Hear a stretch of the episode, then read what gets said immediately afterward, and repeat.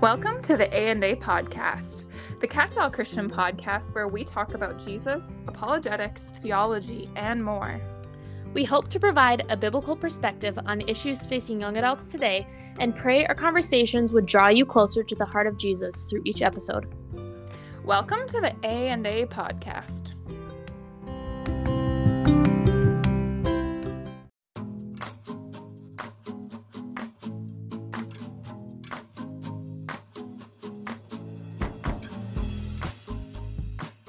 Hello, welcome back to the A&A podcast. I'm Ashley, and today we are going to be talking about the second part of First Samuel.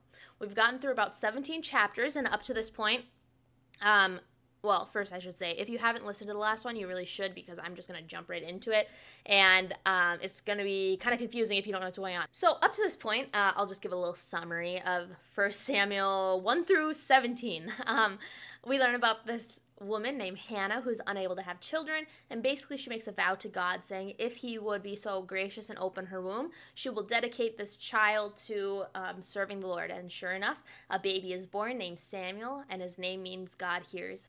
And so he's dedicated to temple life and he ends up becoming a leader for the Israelites.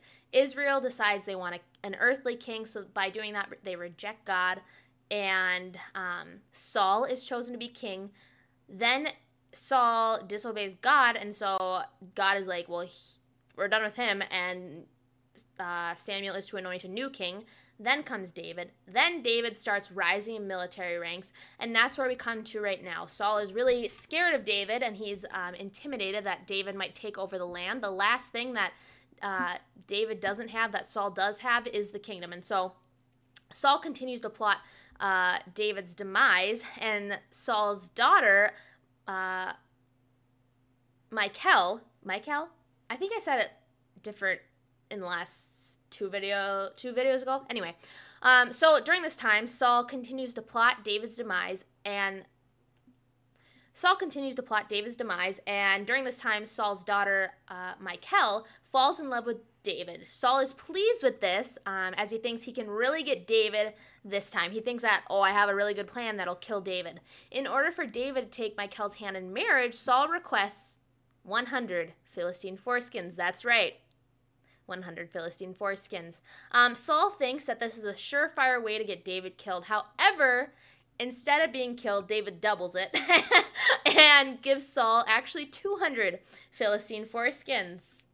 That's the ickiest thing I ever heard. Saul made good on his word and gave uh, Michal to David. However, Saul's worry only grew. At this point, Saul tells his son Jonathan and some other men to kill David. However, since Jonathan and David are friends, Jonathan warns David about his father's plan. Jonathan tries to talk Saul down, and Saul initially makes an oath that David would not be killed. It isn't long before Saul tries to kill David yet again, and Michal tells David to flee and hide during the night as to not be killed in the morning by Saul. David listens to Michal, and what Michal does is she pulls like a classic um, sneaking out of the house move, and she puts an idol in David's bed and covers it up so it looks like he's there all night. And uh, when Saul comes, it's just an idol, and Saul's like, "Dude, how could you do this to me?" Anyway, uh, David does some flinging about. And Saul's pretty mad, and he's basically going crazy at this point to kill David. Like, he's actually going crazy. Um, he kills people and is very consumed by, by the thought of getting David. Funny enough, David had an opportunity to kill Saul, but he doesn't. David confronts Saul and tells him about the opportunity he had and how he didn't take it. And Saul falls down weeping, lamenting that David is much more righteous of a man than Saul is. Uh, so, what happens next is Saul passes away. David gets another wife named Abigail, and David has yet another chance to kill Saul, but he relents. In chapter 28, we get a really weird story where Saul goes to a witch and asks her to conjure up Samuel the dead Samuel. Um, and crazy enough, the Bible makes it known that it is actually Samuel who is conjured up. Even the witch is in disbelief. She's kind of like, well, this doesn't happen usually. Um, and Samuel's really confused and is like, why, Saul, what are you doing? Why did you conjure me up? I'm literally dead. He tells Saul that him and his sons will die the very next day. And sure enough, the Israelites go up uh, against Israel. The Israelites go up. I put I, I wrote here, sure enough, the Israelites go up against Israel. That's not true. Sure enough, the Israelites go up an- up against another nation and it's not going well for Israel. the Philistines end up critically wounding Saul, and Saul asks an armor bearer to run him through with a sword to kill him so he isn't shamed by being killed by an uncircumcised people. The armor bearer will not do it, so Saul falls in his own sword, killing himself. Sadly, right before Saul dies, David's friend and Saul's son Jonathan also dies, along with Saul's two other sons. With two of Saul's other sons, not just two sons. He has one surviving son that we'll talk about in First Samuel in 2 Samuel 2. Geez, you guys, I can't talk. Sadly, right before Saul dies, Jonathan ends up dying as well, along with two of Saul's other sons. The book ends with Saul and his sons being buried and the people mourning. And it's really sad because David's best friend is killed in this, and the king of Israel is also killed. So that is where First Samuel ends, and Second Samuel picks up right there. But we're not going to talk about Second Samuel today.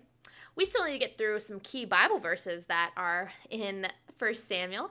Uh, the first one comes in First Samuel 15, 22 through 23, and this says, Does the Lord delight in burnt offerings and sacrifices as much as obeying the Lord?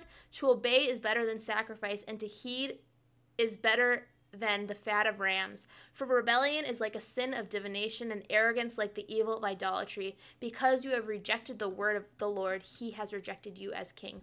And this is uh, God talking to Saul. But what's interesting about this is Israel had to continually make sacrifices because of their sins.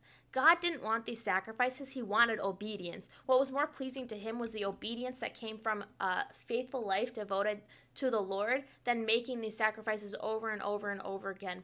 God doesn't want uh, religion that is just showy, He doesn't want our works, He wants our hearts. Um, and along with our hearts do flow good works, but it's not the good works that save us, it's our relationship with Him that does. And so that's um, a really beautiful verse. Uh, next is 1 Samuel 16 7, and this says, But the Lord said to Samuel, Do not consider his appearance or his height, for I have rejected him. The Lord does not look at the things that people look at. People look at the outward appearance, but the Lord looks at the heart. And again, this is um, talking about, well, people are judgmental. We look at the outside and, we're, and we judge people right away, but what matters to God is not the outward appearance, it's the inward heart. Um, I think of the, the movie Shallow Hal and he like basically is hypnotized into seeing people as their insides and not their outsides. So like the supermodel um, on the outside is like a witch on the inside, and he sees her as that. And so in a weird way, God sees his, sees the people of Earth like that. He doesn't look at their outward but their inward appearance. How does this book point to Jesus? First Samuel points to Jesus in a variety of ways. First Samuel is called a type of Christ. Uh, the description given of Samuel as he grows, which says he grew in favor with the Lord and amongst the people, mirrors that of Jesus in the New Testament. And Samuel leads the Israelites and is rejected by his very own people, much like Jesus is. The valiant leadership of Samuel points to that of Jesus as well. First Samuel tells us of the beginning of the kingdom of Israel. Quickly, the leadership of Israel goes bad with Saul. Um, and as we go through more biblical books, we'll see how the kingdoms of men always fail. In contrast, the kingdom of God will not fail. God's leadership is very different from worldly leaders. Worldly leaders will always fail, but God will not. It's super interesting because um, we'll soon learn that David would be promised to be the best king that Israel ever had. And what Israel was looking for in a Messiah was a military ruler to bring them out of oppression. But what they got was Jesus, who brought them out of spiritual oppression um, and not a military conquering leader. And so that's why a lot of them rejected Jesus, is because he wasn't what they expected. And so we, we start to see um, in the in Second Samuel as David's leadership progresses how great of a king he was, but how he ultimately does fall short uh, just like all kingdoms of earth. But we know that our Savior and King Jesus will not fall short because he's he's the perfect God, uh, which is pretty cool. With that, I'm going to end the video. Thanks so much for sticking around, and uh, I'll talk at you next time.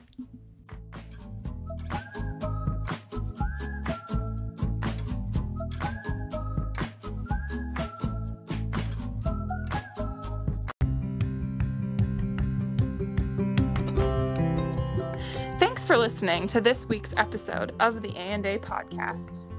Please consider leaving a like and a comment on Apple, Spotify, or Google Podcasts so others can find our show and get connected to Jesus. You can stay connected with us both on Instagram and YouTube at AAPod 2022. Again, that's at AAPod 2022. Have any topics you'd like here discussed or questions you'd like answered? DM us on Instagram. Business inquiries can be emailed to us at a and a pod 22 at gmail.com. Again, that's a and a pod 22 at gmail.com. May the Lord strengthen and bless you today and always.